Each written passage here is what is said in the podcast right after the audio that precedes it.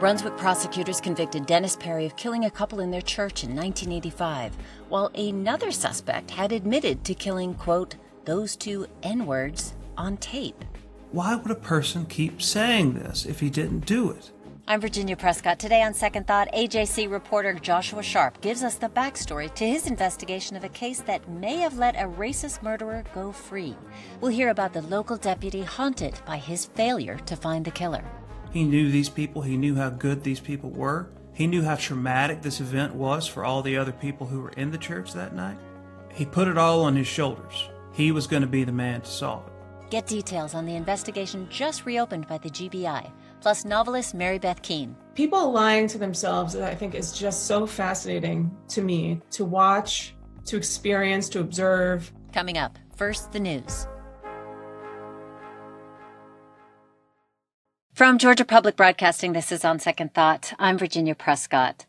On March 11, 1985, Harold and Thelma Swain were shot in the vestibule of a Baptist church in southeast Georgia during evening Bible study. Witnesses from the black congregation described a white man with shoulder length hair who got away. The town is still in a state of shock. Almost everyone in Spring Bluff knew the Swains. They can't believe this has happened. It is solved now by the arrest and conviction of this man that's in jail. Personally, don't think that this guy committed that crime. The investigation went cold. Leads that flooded in after a 1988 episode of Unsolved Mysteries proved false. The investigation got a jump start nearly 20 years later, and in 2003, Dennis Perry was convicted despite questionable evidence and is serving two life terms in prison. Still, some details troubled investigators. The Georgia Innocence Project got involved. A true crime podcast uncovered holes in the case and spurred Joshua Sharpe, who covers criminal justice for the Atlanta Journal Constitution, to revisit an early suspect's alibi. His findings led to new DNA evidence and on May 12th, the GBI reopened investigation. Last weekend, the AJC published a long form narrative and online documentary on this dramatic turnaround in the 35 year old case. And reporter Joshua Sharpe joins us now to talk about what he learned in nearly a year of reporting. Josh, welcome. Thank you. I appreciate it.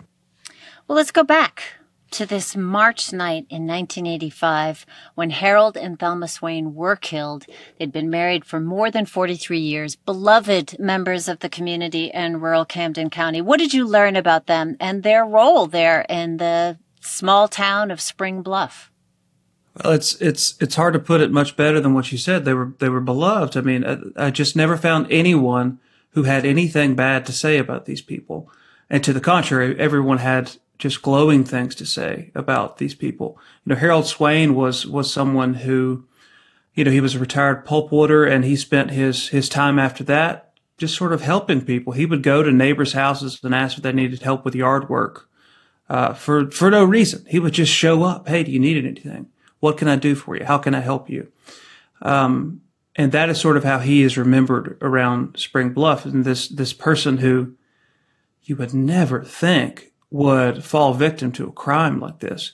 And his wife Thelma was, you know, much the same. She wasn't out in the community quite as much because she, um, she was a, a homemaker and she doted after their adopted daughter. But she, she was very active in the church. She took minutes at the church mission meetings. She was involved in their outreach to people in need in the community. And, you know, speaking with, with people who knew her there's one story that uh, that always sticks out with me, and that was that one of her brothers was in World War II, and he came back just uh, really damaged from from the experience. And when he needed a place to go and deal with this dramatic PTSD that he had, that she brought him into their home and he lived there and, and she helped him fight through these just explosive, terrible flashbacks that he had for years and years just both Harold and Thelma, from everything I've ever heard, were two people who had just gigantic hearts. Well, the church that you mentioned, Rising Daughter Baptist Church, based on witnesses to the crime, what do we know about what happened in their final moments? So, what we know about what happened is that a, a man came to the church about 8:45 p.m. on that night and this woman uh, named Vanzola Williams was walking out of the church. She had to leave to go pick up her daughter. Vanzola Williams was leaving the church when a man with long blonde hair approached her and pointed to Swain, saying he wanted to speak to him. Williams went on her way and left the two talking. The witness statements seem to suggest that, that Harold did not know this person. So Harold went to talk to him, and, you know, they, the witnesses said that nobody really paid much attention to this because people were all the time stopping uh, at the church asking for gas money or food or something, uh, and they were they were always happy to help. So they just they, they went about their uh, about their business as Harold was in the vestibule talking to this man. Then all of a sudden, before I could get the car door open, I heard the shots, four shots, and Thelma knows what that must mean, and she runs to the vestibule to try to help save her husband. And as soon as she arrives, uh, the gunman shoots her once in the chest, and they both fall dead there in the vestibule together. Well, it is just a terrible scene. And one of the first to the scene was Butch Kennedy, sheriff's deputy at the time, who was put on the case. He knew the Swains personally. This is not something local law enforcement dealt with often. So first, give us a sense of who Butch Kennedy is and why he was so critical to the story as it unfolded. Well, Butch Kennedy is is sort of a, a, a born police officer. You know, this this this man grew up in the Telfair County Jail. His father was the chief sheriff's deputy in Telfair County, and his family lived in a suite under the jail. And he idolized his dad. He liked everything about his dad, so he wanted to follow in his father's footsteps. And you know, some some of Butch Kennedy's earliest memories in life are chatting with inmates there at the Telfair County Jail. You know, they used to make there was one. I think there was one who used to make him toys. These are good memories f- for him. He just wanted to be in that world, and he had some success. You know, he he he ascended uh, the ranks at the Camden County Sheriff's Office, and then when he got on this case, he knew that he's the lead investigator. He knew that this was something that he had to solve. He knew these people. He knew how good these people were. He knew how traumatic this event was for all the other people who were in the church that night. He put it all on his shoulders. He was going to be the man to solve it. And he worked very hard through the years. He and his partner, Joe Gregory, worked very hard and, and uh, they had assistance from other investigators and deputies and GBI agents as well. But they were the ones leading the charge in this case. Well, you've spoken to Butch Kennedy many times over the course of your reporting. Uh, in the AJC's documentary about the case, you can hear he is just still devastated by it. It's so easy to pass by here every day. Not every day, every other day, or every three or four days. But it's not easy to pass by here without thinking about it. Or waking up at night and thinking about it. I see them back in the church laying on the floor. Somebody just took them away. That is Butch Kennedy there speaking about the double murder of a black couple in 1985. I'm speaking with Joshua Sharpe, who covers criminal justice for the AJC. He looked into this case and revealed some evidence that has kind of dramatically changed the course of this case and has reopened an investigation by the GBI. Well, as you mentioned, Joe Gregory from the GBI partnered with Butch Kennedy, and together they began to hone in on a suspect, Donnie Barentine. He was involved with drug trafficking in the Florida Panhandle, was seen at a party there waving around a gun, calling himself God. I can give life, I can take it away, and I've taken something, the lives of two black people in a church, he said. Well, they're still circling around him. They never went to trial, by the way. They come across another possible suspect, a man named Eric Sparre. Who is he and what's his possible connection to the murder? So Eric Sparre is a man who grew up mostly in Brunswick, but he did also live off and on and spend a lot of time in the area around the church. And he came up on the police radar in 1986. And how this happened was the family of his ex-wife came forward to Butch Kennedy and said that we have Eric Sparre on tape saying that he killed the Swains. And Butch hears this tape according to the police records and he goes to interview the ex-wife. And the ex-wife gives a really remarkable set of details to Kennedy. She says that she left Eric in the same month that the murders happened a year earlier. And she said that there was one night where he had come home uh, not wearing the same clothes that he had worn the night prior. And she said that happened during the same week of the murders. She also said something about a key piece of evidence, according to Kennedy. Next to the bodies, when Kennedy and Gregory arrived at the crime scene, they found a pair of glasses. Now, these glasses did not belong to anyone in the church, and Kennedy and Gregory believed that they must have belonged to the killer. The killer must have dropped them. So Kennedy was interested about these glasses. And Sparre's ex-wife told a story about some glasses. She said that Eric had a pair of glasses that he lost sometime before the murders. And he got three different pairs of glasses and cobbled, sort of cobbled together one new pair for himself. And Kennedy knew this could explain these glasses because the glasses that were found in the vestibule were made from different parts of several different pairs of glasses. And they also had transmission fluid on the lenses, and the lenses were also pitted and, and worn as if they'd been worn by somebody while welding. Well, Sparre's ex-wife told Kennedy that he had done welding work and he'd worked on cars as well. So this made Kennedy very interested to see what she would say if she saw the glasses. So he goes back to the sheriff's office and he gets three pairs of glasses, which he say look similar to the ones found in the church and he shows Emily, Sparre's ex-wife, these glasses. And he says, do any of these look familiar? And she picked the pair from the church. Mm-hmm. So this obviously seems like very, very significant evidence to Kennedy. Within hours, he goes and obtains a search warrant and he and Gregory go and search the home of Sparre's parents in Brunswick, but they don't find anything. Mm-hmm. So they need to know if Sparre has an alibi.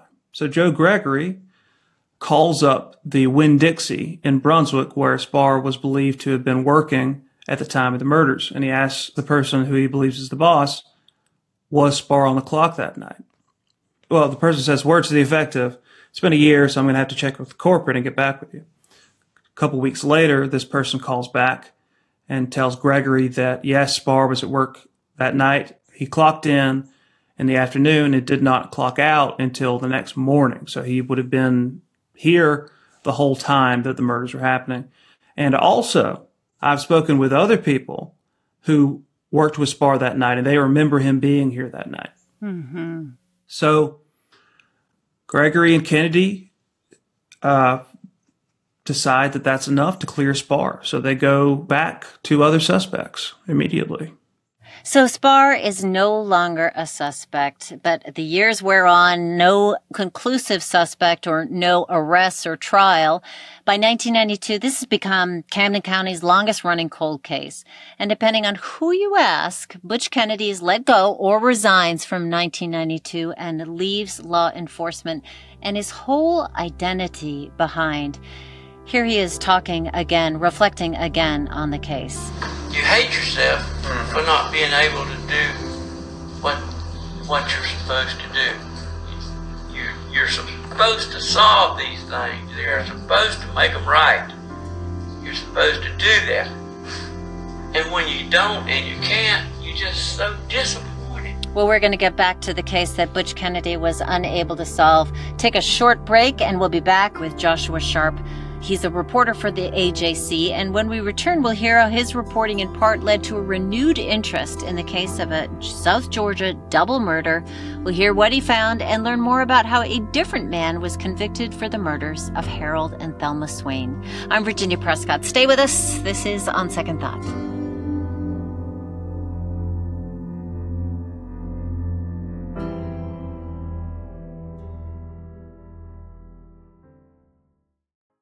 We are back with On Second Thought from GPB and Virginia Prescott. We're picking up on our conversation from before the break with Joshua Sharpe, who spent the last 10 months looking into the double murder of Harold and Thelma Swain in rural Camden County, Georgia, and the man serving two life sentences for murder who maintains his innocence.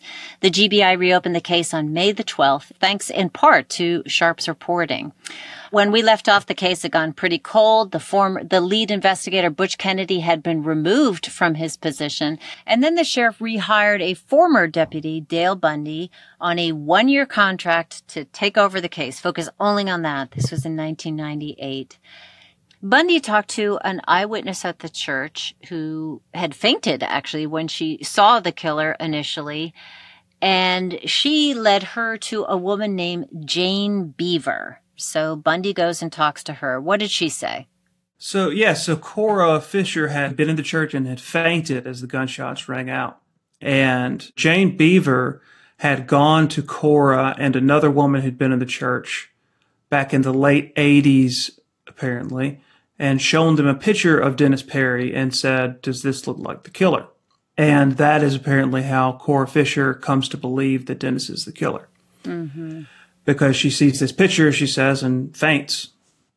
So Bundy goes and finds Jane Beaver, and she tells him that Dennis and her daughter had dated, which was which was accurate, before the murders. And she says that there was one day, about three weeks before the murders, that Dennis came over to their house to visit and this was after they broke up. And Jane Beaver says her daughter was not in the room to hear this, but Dennis told her that he had tried to borrow money from Harold Swain and Harold Swain had laughed in his face. And because of that, Dennis was going to kill him. Hmm. Now, Dennis Perry had been a suspect, but had been cleared by Kennedy and Gregory because he had a solid alibi. But then this case moves along. 15 years after the Swains were murdered, Bundy arrested Perry. Now, 15 years after Harold and Thelma Swain were murdered, Camden County Sheriff Bill Smith has even more reason to think about them. That's because the couple's alleged killer is now behind bars. I always thought that somewhere in these files there was the clue that would sort of unravel the whole story. And I've got to thank Mr. Bundy again for bringing that information to light. And this is where uh, uh, it seems a glaring failure of law enforcement stands out. Perry gets questioned by three investigators in Jacksonville, Florida. There's no recording and only the word on the notes of the investigators submitted as evidence of what they say is a confession. This was all used at the 2003 trial. Defense notes the lack of notation and redundancy and accountability, but it's the testimony of this Jane Beaver that you write fell like a bomb. What was later discovered about her account? Well, for one thing, her daughter, this being the daughter who had dated Dennis Perry, did not believe that Dennis was guilty. That was uncovered by the podcast Undisclosed. Uh, Undisclosed also uh, uncovered a document that proved that Jane Beaver received $12,000 in reward money for her testimony, which was not disclosed to the defense. So the jury didn't get to know about that. The jury also didn't get to know that Jane Beaver is someone who, even people who were close with her regarded her as someone who was an unreliable narrator because she'd been through hell in her life. She, she had uh, lost a couple of children. She had lost husband as well, I believe. And the people I, who, who I've spoken with who knew her said that each of these things added up to make her just this traumatized person who was not always in touch with reality. Mm-hmm. Some friends, I think, lovingly called her Crazy Jane. Hmm.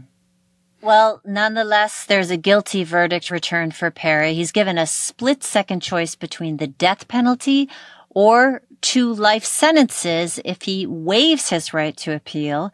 He did choose the latter. What has life looked like for him since? Well, since then, life for Dennis Perry has certainly gotten much worse. He's been behind bars for, for 20 years now, uh, praying for someone with the power to do something about it, to believe that he's innocent.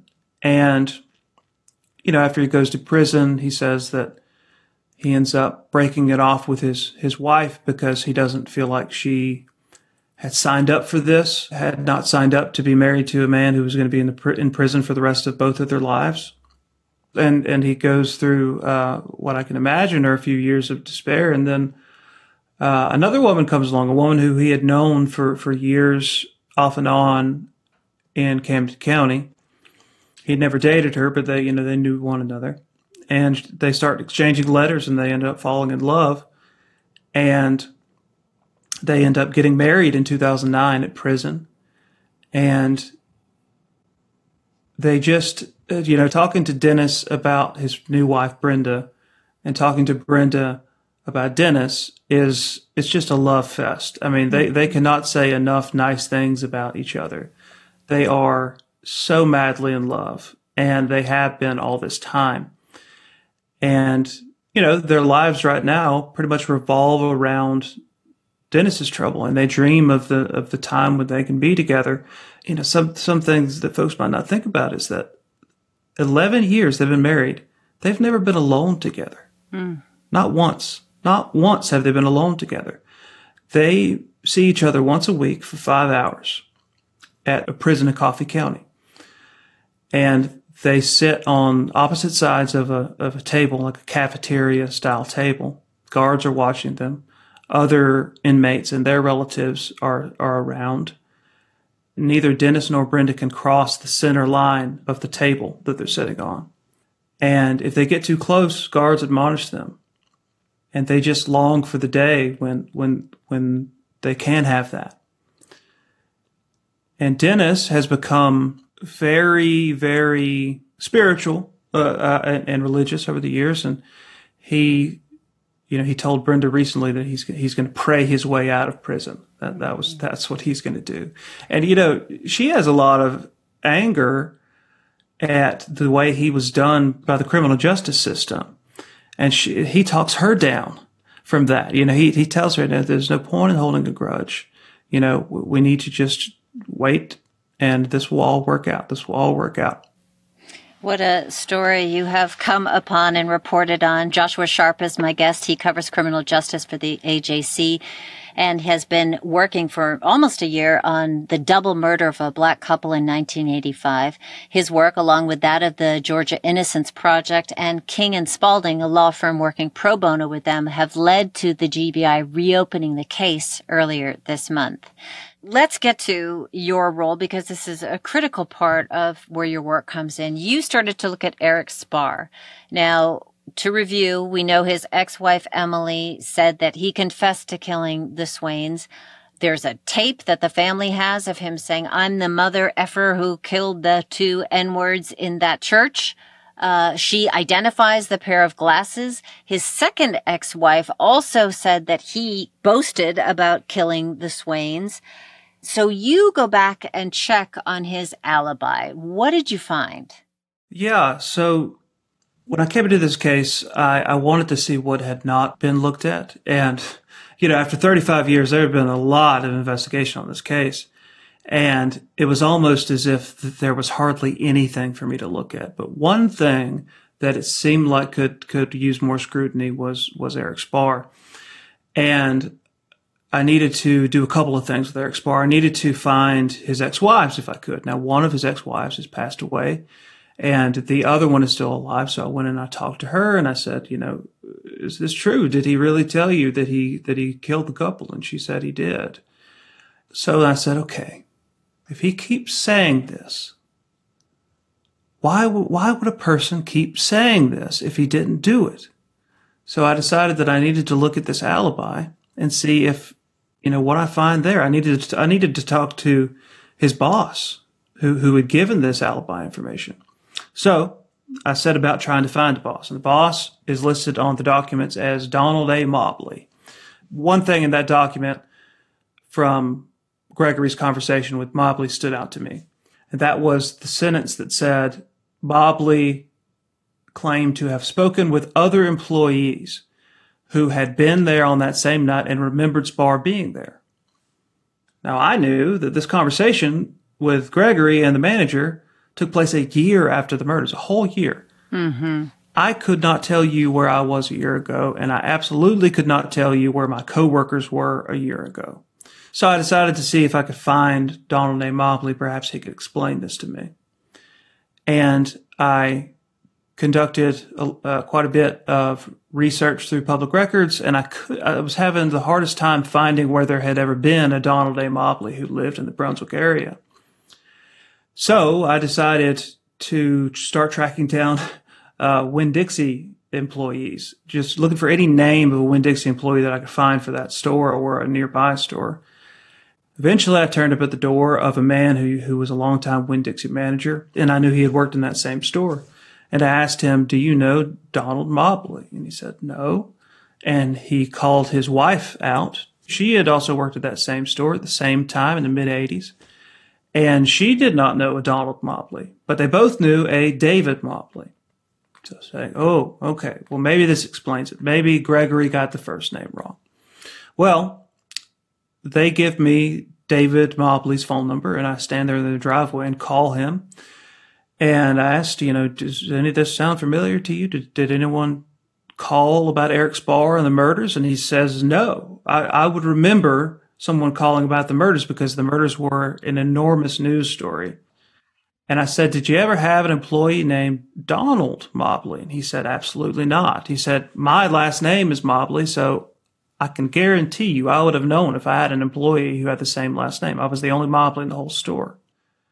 And I also found that all of the personal details listed on this report couldn't be verified. There's a birthday, there's a social security number, there's a home address. None of these things match any person who has ever lived. And that's when I realized that it seems that this person described on this document is not a real person. So I knew that, you know, Mr. Sparre's uh, alibi had a big problem. And if you asked Gregory now what was the big mistake he made, it was probably not going to the store in person. Yeah. I mean, a man's getting cleared as a murder suspect based on a phone call. Yeah. And, and Joe Gregory, you know, doesn't feel great about that in hindsight. I'm sure. He, he, he does know that they had so many tips to go over, especially early on. So I guess he was busy and thought it was good enough, but obviously it wasn't. So after discovering these issues with his alibi, you yourself reached out to Sparre requesting to talk. Here's here's a tape from some of that conversation. I, ho- I hope y'all find out who actually did it. I had nothing to do with this. I want it to stay where it is, gone.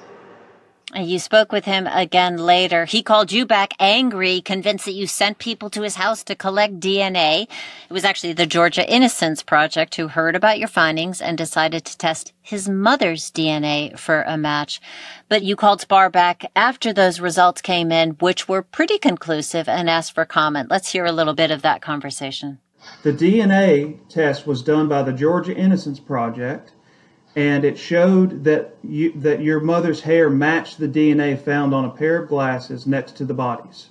And I want to see how you can explain that to me. Look, I have no idea. I don't have any glasses missing. I Em- want you to leave me alone. Emily said, Emily told the police in 1986 that you had a pair of glasses just like that. And I don't know what she told them, and I don't care. I want to be left alone. Leave me alone. Do not call me anymore. That's you speaking with the revived person of interest, Eric Sparre. Well, let me ask you the pair of glasses themselves and the hairs that were caught in the hinges, the DNA was processed decades ago now. They can't retest them. They can only use the old data that they have on that.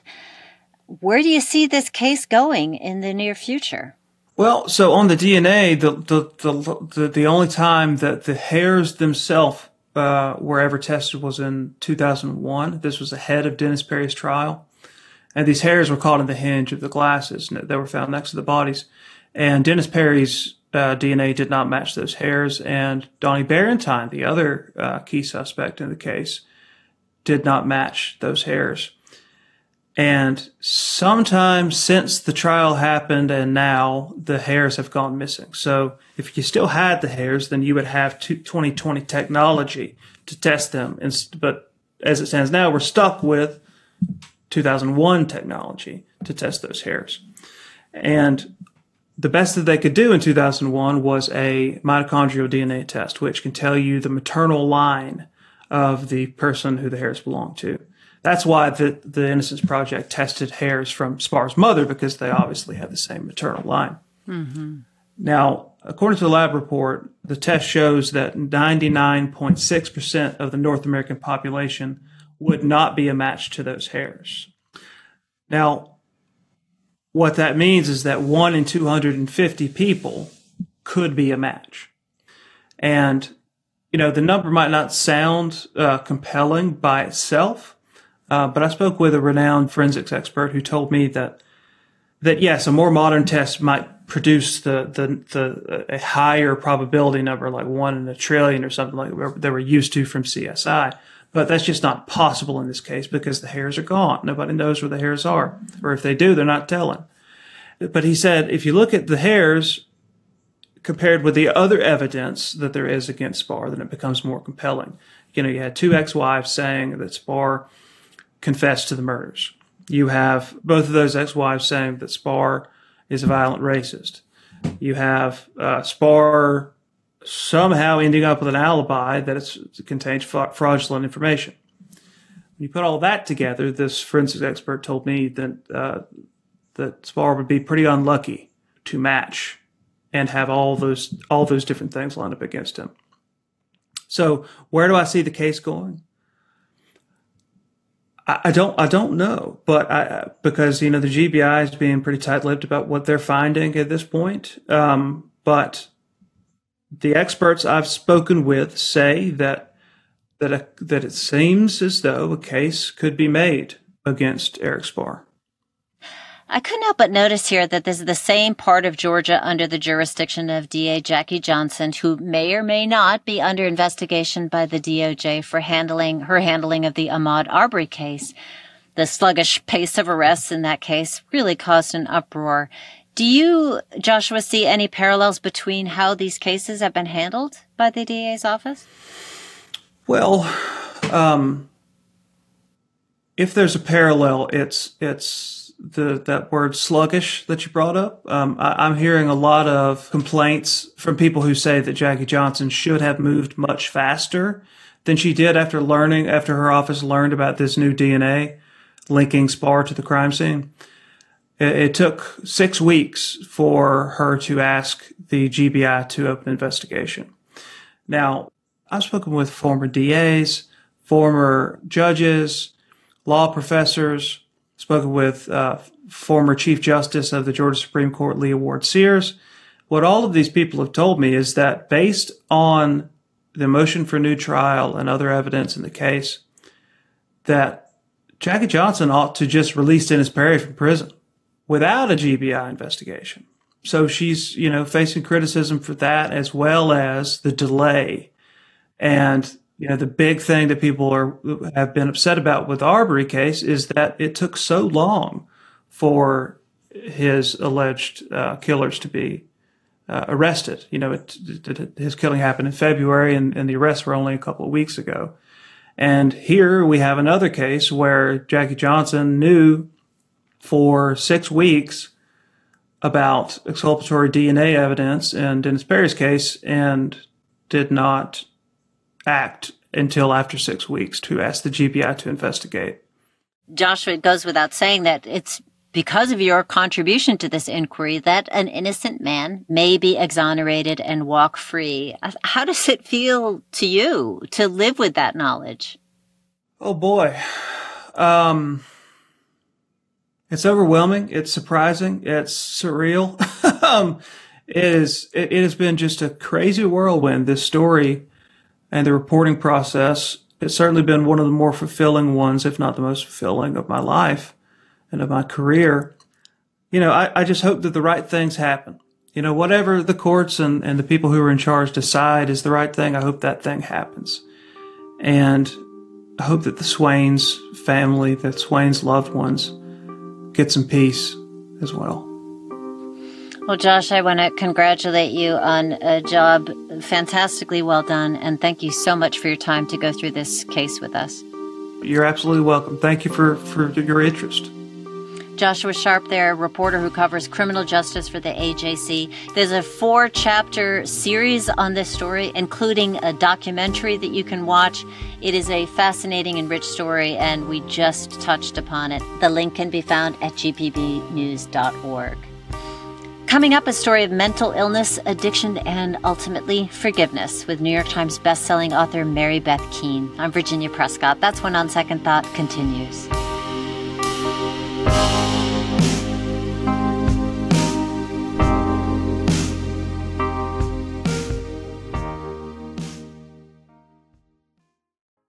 From Georgia Public Broadcasting, this is On Second Thought. I'm Virginia Prescott. The Atlanta History Center's virtual Author Talk series has featured a parade of A list writers for free on Zoom since March. Last week, I spoke with Mary Beth Keane about her 2019 novel Ask Again Yes. It was an instant New York Times bestseller and is now out in paperback. The novel follows the families of two New York City police officers who live next door to each other in a suburb north of the city, and a tragedy that divides them and their children over four decades.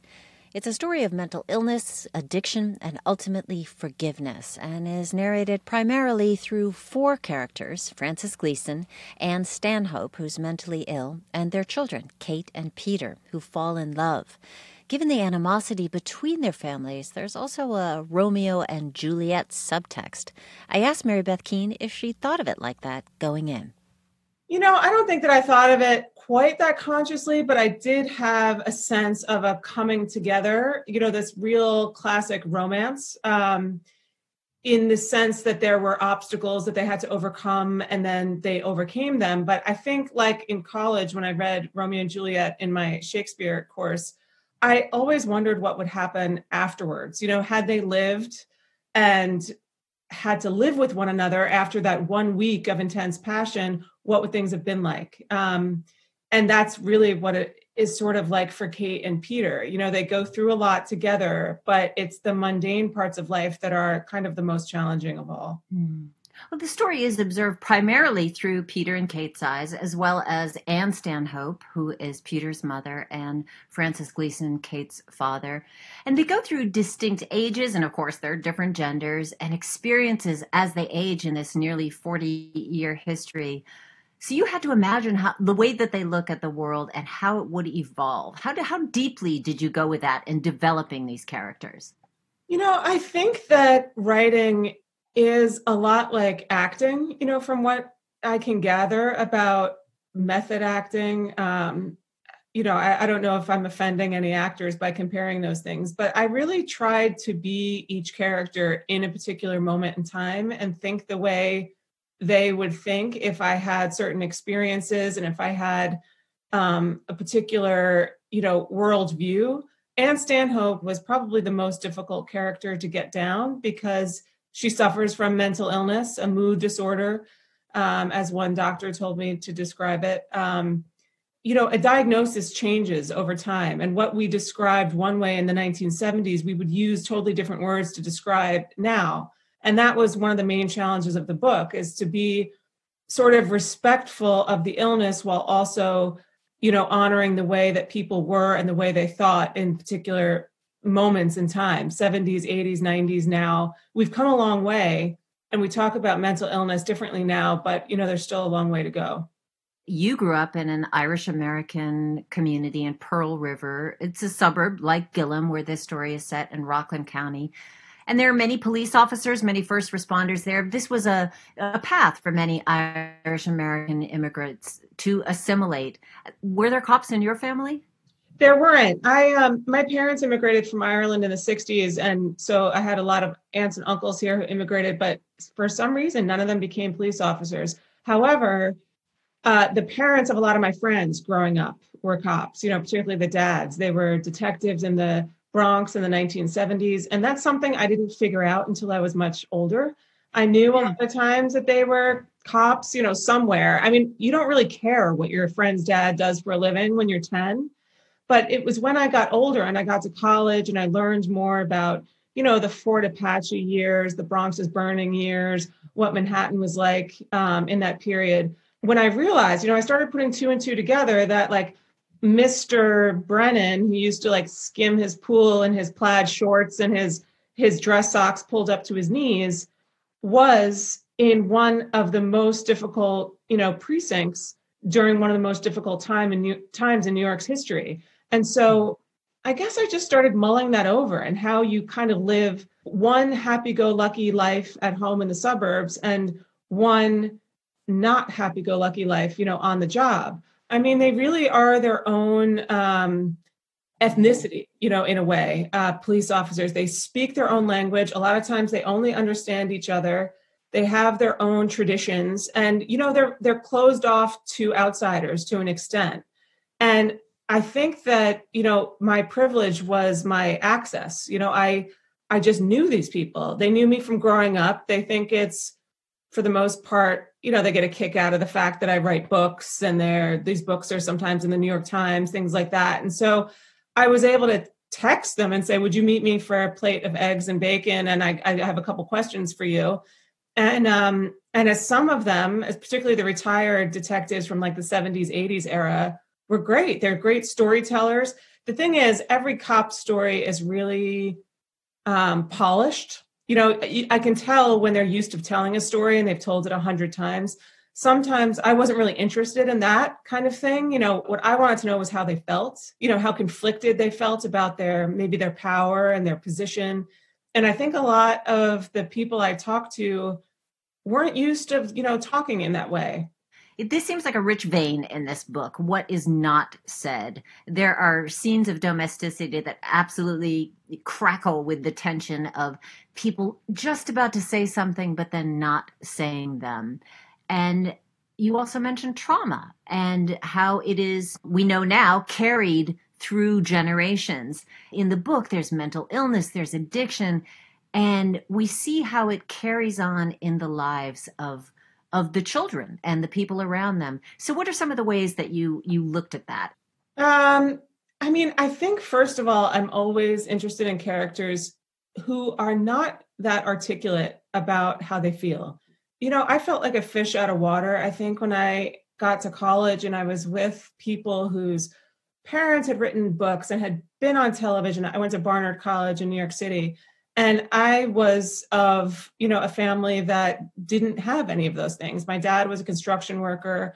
I didn't really identify with the the reading that i was given in english you know literature classes. And so you know i i appreciated it and i learned from it. But when i started writing i was really attracted to the type of character who might say a thing and even think a thing but then feel a completely different way. That conflict to me is really interesting. Um, mm-hmm. About the trauma, I mean, I think that that's the whole thing. That's the center of the book. That some people are able to say, This happened to me and this really hurt me. And some people are just not able to do that for a whole host of reasons. And I am way more interested in the second type of person. You know, trauma is a really hard thing, it looks differently in different cultures. But there's also a, things that people would not necessarily consider ordinary, like the first person point of view or perspective of being bipolar or having some form of psychosis. So spot on. How did you get inside of that? That uh, was really hard. That was one of the hardest parts of the book. I actually wrote a whole draft without entering Anne's point of view just because I was really afraid of getting it wrong. And, you know, if people have a person in their lives who's, say, bipolar, um, or clinically depressed. And it doesn't my depiction doesn't look like their loved one. People get really upset you know and they mm-hmm. get protective of their own experiences. So i was afraid. I read a lot of memoirs. I was lucky enough to have two um, one psychologist and one psychiatrist who in my life who i had access to and would answer questions when i needed questions answered. And at some point i just had to try going there because I realized if I only looked at Anne from the outside, the reader would not have as much sympathy for her as I wanted them to have, only in experiencing what she experienced, which I think was based in fear. Um, I think was I able to sort of find sympathy in my own heart for her? I mean, she does things that are not for some people totally forgivable, I suppose. But I think when I turned those things over, I realized almost everything she does is from a place of fear. And I think if you see another human being who is afraid, I don't know, I think it would take a really toughened heart to not feel for that person. Um, yeah. But that was hard. That was the hardest part of writing this book for sure. Paige asks, I'm curious about Mary Beth's approach to developing Peter's alcoholism was that something she was always interested in writing about or did it organically arise? I think the way the novel depicts it is so much more true to life than more extreme renderings. I agree with that. I, I, really appreciate that comment. I think that i had read and seen too many depictions of the fall mm-hmm. down drunk you know who loses everything. Right. And I was way more familiar with the functional alcoholic who can somehow, by some miraculous thing, get up and go to work the next day. Um, you know, alcoholism was something that really hit me, I think, when I hit 40 a couple of years ago. You know, it's a it's a mystery to me why some people get out alive and some people don't. I had my first drink young. It was just the way that like, I don't know, we grew up around here and I know that I don't have a problem, you know, with alcohol. I don't know why. And I know some people who grew up the same way I did and who really do, you know, and I, I can't figure it out even now, but I just started thinking about it more and more. You know, I feel like everyone was getting along, you know, and you'd have your moments and we'd sort of laugh about a big night out. But then at a certain point, there were some people who just could not stop. Um, and and I don't know how I got lucky, but it's something that still troubles me. Honestly, it's really interesting to me who mm-hmm. seeks help and who doesn't, who admits they have a problem and who doesn't, um, what alcohol means to different people and why. And I, I do think about it a lot, but I don't think I thought about it my whole life. I think it's something I just noticed, you know, when I hit a certain age. I wonder, uh, you had your actual in real life book tour last year for Ask Again, Yes. But so, what is it like for you now? You spent four years writing this to revisit these families that you came to know so well as you're talking about them again. I mean, I th- I really haven't stopped talking about them this year. Um, I was supposed to be on a bigger tour right now than I was for hardback uh, last May, and so this is odd uh, to do all of this from home. But I really, this book has been a real surprise to me and probably to my publisher, if I'm being totally honest. I didn't see this coming, like the way that people are um, identifying with this story, and so I haven't, I haven't really stopped talking about them. Um, I have started to be strict with myself about separating what I'm working on now from these conversations because it can be a little bit confusing to talk mm-hmm. about, you know, one group of characters in the evenings and then try to work on a different group during the day but i'm getting i'm getting the hang of it. I'm getting better. It's certainly easier to do it from home than it would be on the road. So that's a mm. you know a blessing in a way. Um but it's they are definitely with me. But honestly even from the walking people which i finished which came out in 2009 i still think of those characters too. I think they're all just going to be with me for the long haul maybe Mary Beth Keane, what a pleasure speaking with you. Thank you so much for your time tonight. Thank you so much for having me. I hope everybody stays healthy.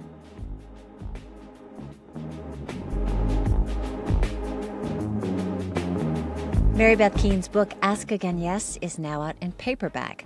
Fever is being developed into a BBC TV series by Elisabeth Moss, who will also star. We talked about that and much more, and you can watch a video of our full conversation at gpbnews.org. There's a full slate of virtual author talks coming up in June, including Curtis Sittenfeld's new book about Hillary Rodham Clinton. It's called Rodham, and Roxane Gay is going to be moderating that talk on June 4th. Also, Stacey Abrams on June 15th. You can see a full schedule and Zoom links at atlantahistorycenter.com.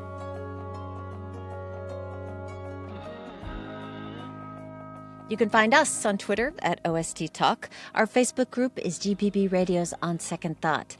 And take us anywhere you want when you subscribe to the On Second Thought podcast on Apple, Stitcher, Spotify, or wherever you get your podcasts.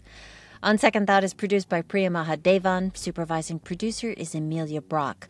Jesse Neiswanger and Jake Troyer are engineers. Our intern is Chase McGee. Executive producer is Mary Lynn Ryan. And I'm Virginia Prescott. Thanks so much for your time, your attention, and in a world dominated by hot takes, making some room for a second thought. This is GPB.